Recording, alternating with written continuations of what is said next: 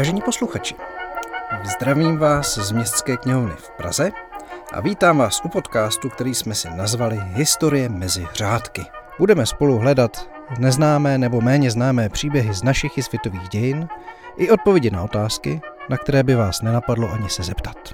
Jmenuji se Míla Linz a jako správný Watson budu klást otázky vševědoucímu Sherlockovi, kterým je historik, politolog a spisovatel Tomáš Banžuch.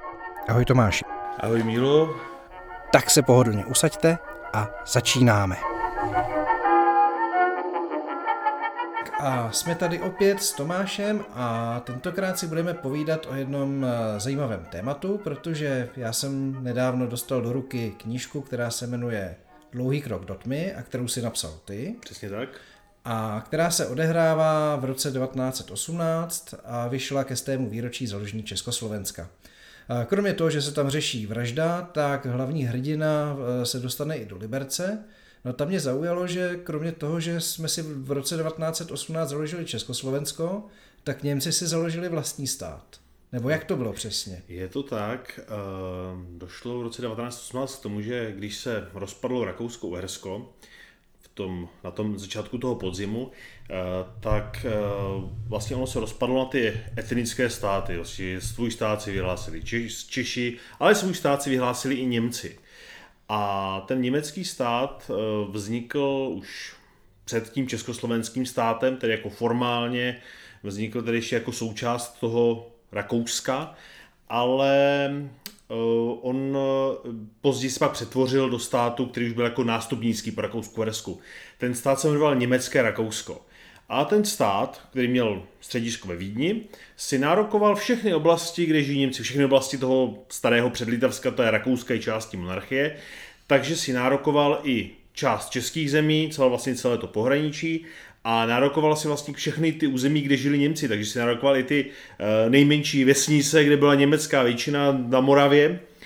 A jeho zakládání, to, protože vznikl jako opravdu vyhlášen ve Vídni, tak postupně se to přelévalo těch, uh, do těch, řekněme, perifernějších oblastí a mělo dojít k jeho vyhlášení, mělo dojít právě k jeho vyhlášení v Čechách a na Moravě. Ovšem tam jsme už byli rychlejší. My, když jsme 28. 28. října vyhlásili ten samostatný stát, eh, na což ty Němci reagovali tím, že ten proces urychlili a 29. října vyhlásili, se sešli ti němečtí poslanci zvolení v Čechách se sešli ve Vídni. To byli ty němečtí poslanci, co sedali eh, v tom celorakouském parlamentu, v té takzvané říšské radě a vyhlásili, eh, vyhlásili takzvanou provincii Deutsche německé Čechy. Ale tahle provincie nespadla jako z ničeho, z ničeho nic, jenom by se objevila, protože o tom, že se České království rozdělí na českou a německou část, se uvažovalo hodně dlouho. Vlastně uvažovalo se o tom už poprvé někdy v revoluci 1848, tedy už 70 let zpátky, kdy dokonce o tom uvažovali někteří předáci Čechů, že by bylo dobré rozdělit to království na českou a německou část. Eh, tato idea se postupně vynořovala podle toho, jak různě zrovna převládaly nálady v české a německé společnosti. Eh, v podstatě většinou to ztroskotlo na tom, že buď to se Češi nechtěli vzdát jako toho celého historického státu, protože říkali, že na tom stojí to naše právo, kdyby jsme se toho vzdali, co by z nás bylo, kdyby jsme nebyli už ten historický stát. Na druhou stranu Němci zas, pro Němce by to znamenalo, kdyby to rozdělil etnický českou, etnický německou, že se vzdají všech eh, těch Němců, kteří žijí vnitrozemí českého státu, především tedy v Praze, a tam zase bylo, že ani jednoho Němce nenecháme těm Čechům na pospas. Takže v podstatě ten stát, ten jako, ta situace neměla celých 70 let řešení. Uh, nicméně během první světové války uh, docházelo postupně k tomu, že se ty ústřední instituce, instituce toho Českého království rozvolňovaly, protože musíme si uvědomit, že Rakousko bylo se stavilo z několika, z několika zemí, v podstatě uh, když to hodně přežilo, byste o tom uvažovat jaké, jakési formě federálního státu, protože tady byly České království mělo vlastní sněm, nějakou vlastní zemskou vládu, Morava to samé, Slezsko to samé, tam byl dokonce zemský prezident. A s tím, jak eh, a s tím vlastně, jak se v Rakousku obnovila ta ústavnost v tom roce 1917, tak se začalo o tom, že by se to konečně mohlo nějak rozštípnout a ty obě dvě části se začaly nějak jako, ta česká a německá, se začaly nějak jako od sebe postupně vzdalovat, postupně separovat. Takže docházelo k prostřednictvím císařských dekretů docházelo k tomu, že eh, byly překreslovány hranice třeba soudních obvodů tak, aby odpovídaly tomu, tomu národnostnímu rozdělení i ta, řekněme, ta zemská správní komise, která tady byla místo, té, eh, místo těch zemských institucí, které se před válkou nedokázaly dohodnout eh, kvůli těm národnostním sporům, tak byla naordinována ze zhora od císaře. Eh, takže ta byla rozdělena na českou a německou část a postupně se, se začalo uvažovat o tom, že se takhle rozvolní. No a přišel ten konec války, rozpad Rakousko-Verska a Němci vlastně těla těch zákonodárných aktů, které tady byly, využili. Protože to se trochu zapomíná, už před koncem, vlastně 14 dní před ehm, vyhlášením Československa. Eh, poslední rakouský císař Karel I. vydal manifest, jmenovalo se to Mým věrným národům rakouským, ve kterým řekl, že eh, souhlasí s nějakou federalizací toho Rakouska na etnickém základě což Němci pochopili jakožto výzvu, jakožto svolení k tomu, aby mohli si vyhlásit ten svůj vlastní stát. Na základě toho právě vzniklo to německé Rakousko. Češi to pochopitelně odmítli, protože říkali, nejsme, nejsme blbí, nebudeme se, teď když jako to vypadá, že Rakousko končí, máme raději ten samostatný stát, nebudeme se takhle vzdávat toho, toho pohraničí. No a uh, takže vlastně uh, byl 28. říjen, vznik Československa, de, uh, tehdy ještě pozor, ještě tenkrát Československo ještě formálně, ryze formálně, 28. října nepřetrhlo všechny vazby s Rakouskem. Vyhlásili československý stát, ale pořád ještě tak nějak jako byla z, těch, z té dikce byla furt taková jako jednoprocentní, šan, jednoprocentní zdání, že by jako pořád to mohlo být v rámci toho Rakouska. Uh, nicméně uh, prostě tyhle, ty, tyhle Němci na to reagovali tím, že vyhlásili ty, ty, ty Deutschbämen, Později se k tomu přidalo, přidali Němci ze Severní Moravy, kteří vyhlásili Sudetenland, eh, což vlastně bylo poprvé, když se něco jako nějaká územní správní jednotka jmenovalo Sudetenland. Eh, bylo to v podstatě Severní Morava a Slesko. Eh, později na jihu, na jihu Čech byla vyhlášena župa Bemerwaldgau, šumovská župa, která se ale přičlenila k Rakousům. Stejně tak, jako na jihu Moravy vznikl kraj Deutschitmeron, Německá Jižní Morava a to se taky přičlenuje k patřičné spolkové zemi, spolkové zemi Rakouska.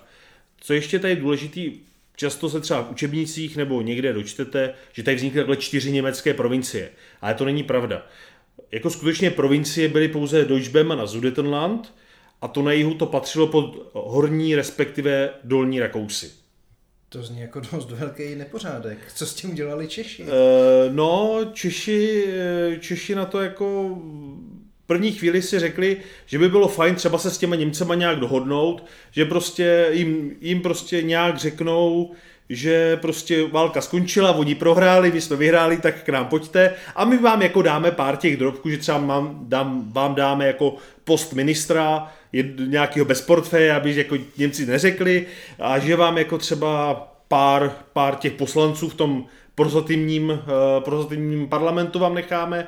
Pochopitelně Němci na tohle to jako nekývli. Uh, proběhly dvě kola jednání tady, tady, v Čech, eh, tady jako v Praze mezi, český, mezi českými zástupci a německými zástupci. Problém byl v tom jednak, že jednak se na ničem nedohodli, protože ty představy byly naprosto odlišné, ale na druhou, tak jako problém byl v tom, že ten německý emisár ani v jednom případě neměl oficiální pověření z té německé strany. Že napůl to vždycky byla taková samostatná aktivita, napůl jako o tom ti ostatní poslanci věděli. Uh, ale nebylo to prostě vyložené, že by měl jako vyložené písemné pověření, tam něco dohodne. Uh, taky šlo o to, že ti Němci přicházeli s, jako s požadavky, ze kterých ty Čechy chytal psotník, protože eh, těch ty německé kraje byly většinou hornaté, průmyslové, nebylo tam zemědělství, když tam byl nedostatek, eh, nedostatek jídla, už zimu předtím tam vypukl hladomor. A teď uh, oni vlastně po těch Češích chtěli, jo, uznejte, že my jsme jako samostatní, ale zásobujte nás.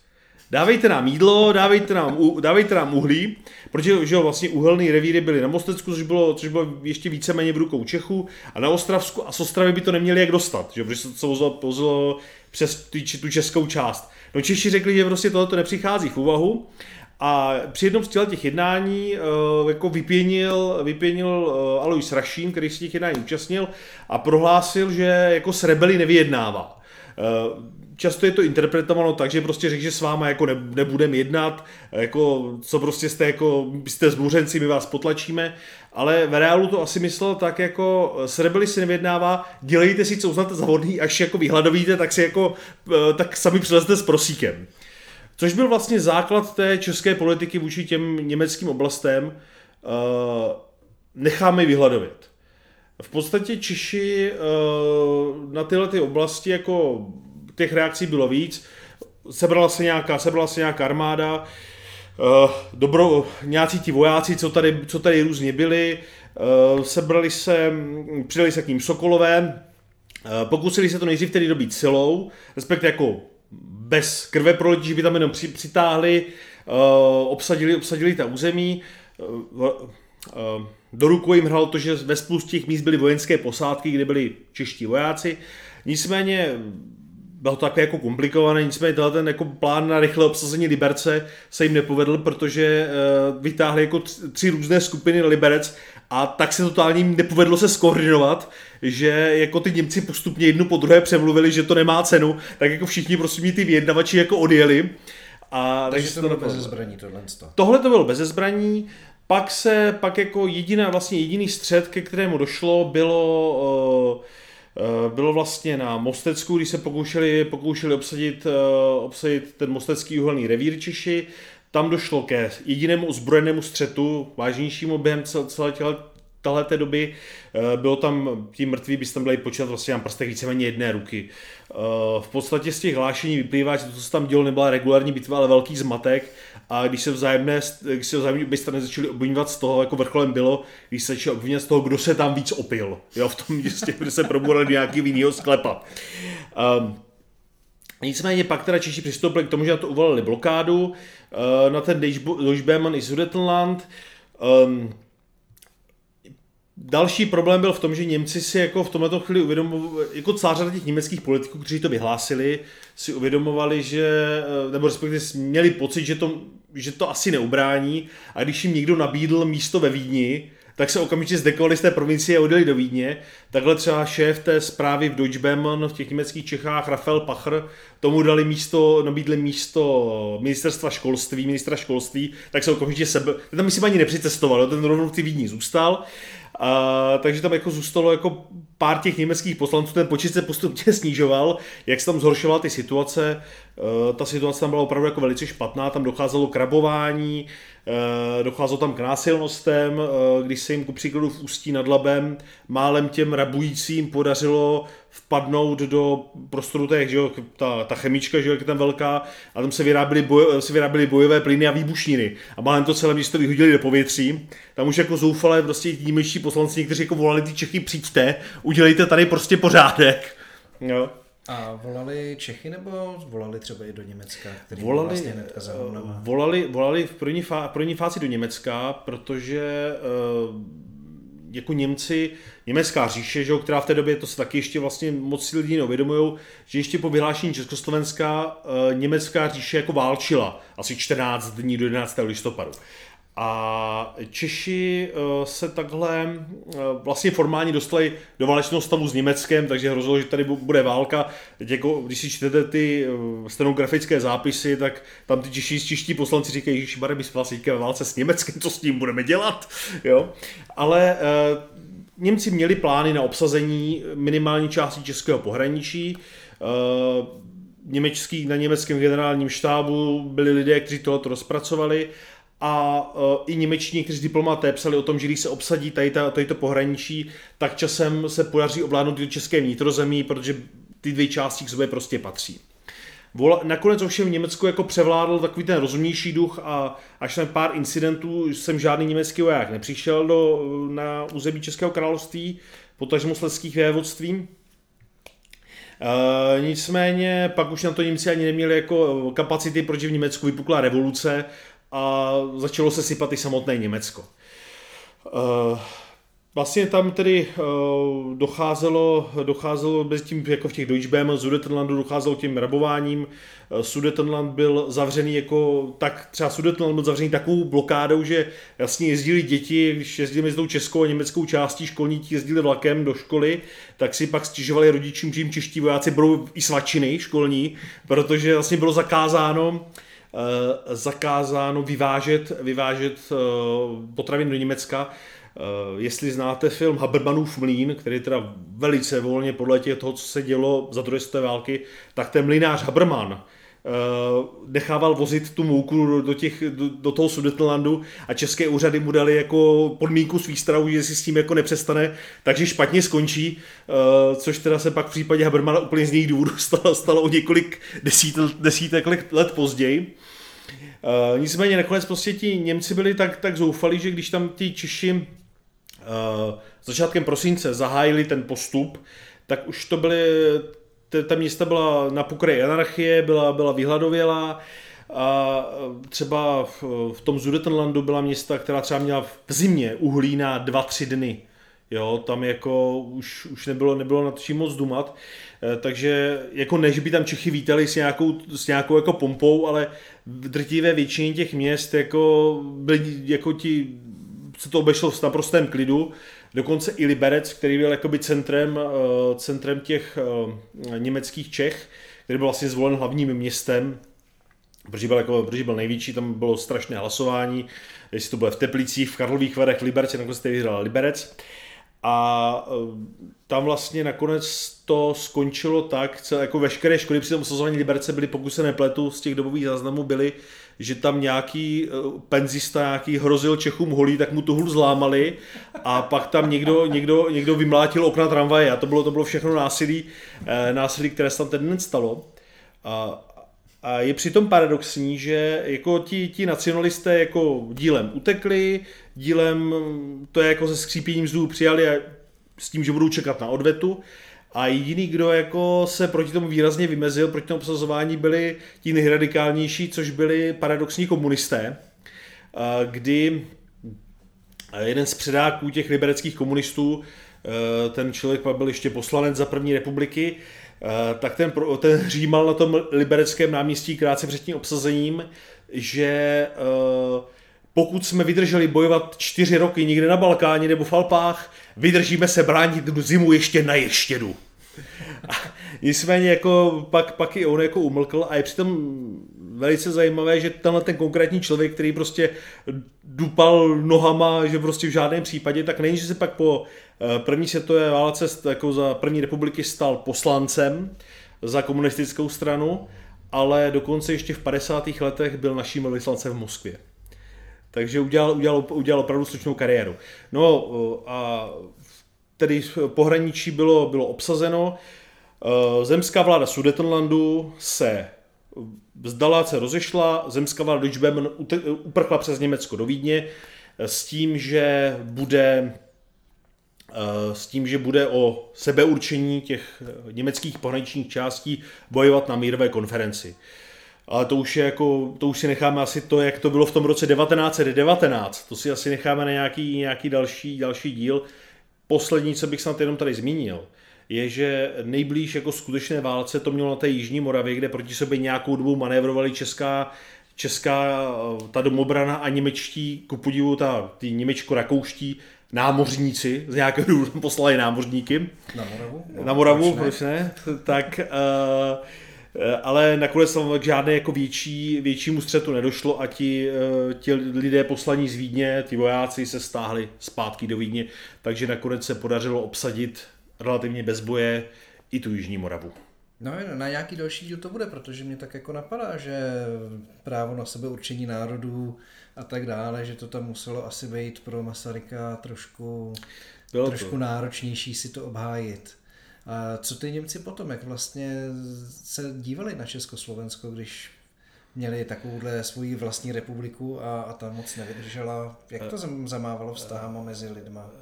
Tam je, je zvláštní, že třeba tenhle ten pokus se tolik v tom německém prostředí tolik nepřipomínal. Vždycky to byla jakoby zmínka o tom, ale jako hodně se tam právě ten pokus měl se jako pachuti neúspěchu. Jo, že vlastně úplně se proto neangažovali, pak se víceméně bez boje vzdali. Um, nemělo to úplně, nemělo to úplně ten jako to mobilizační potenciál.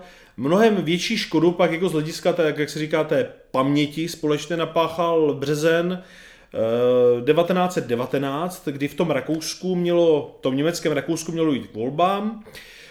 A pak mělo dojít, eh, po volbách došlo k jako slavnostnímu otevření zasedání toho, toho parlamentu, kde byly jako vyčleněná místa pro ty poslance z těch německých oblastí Čech a Moravy, kteří tam ale nezasedli. No a v, eh, tady vypukly demonstrace v některých městech a eh, v některých městech, přestože jako většinou to proběhlo víceméně, víceméně bez incidentů, kde jsou hlášená třeba v některých třeba pohraničních že to tím ty poslanci sami, když se to jako ta demonstrace rozjížděla do násilných prob, tak to sami utli, že, že takhle ne.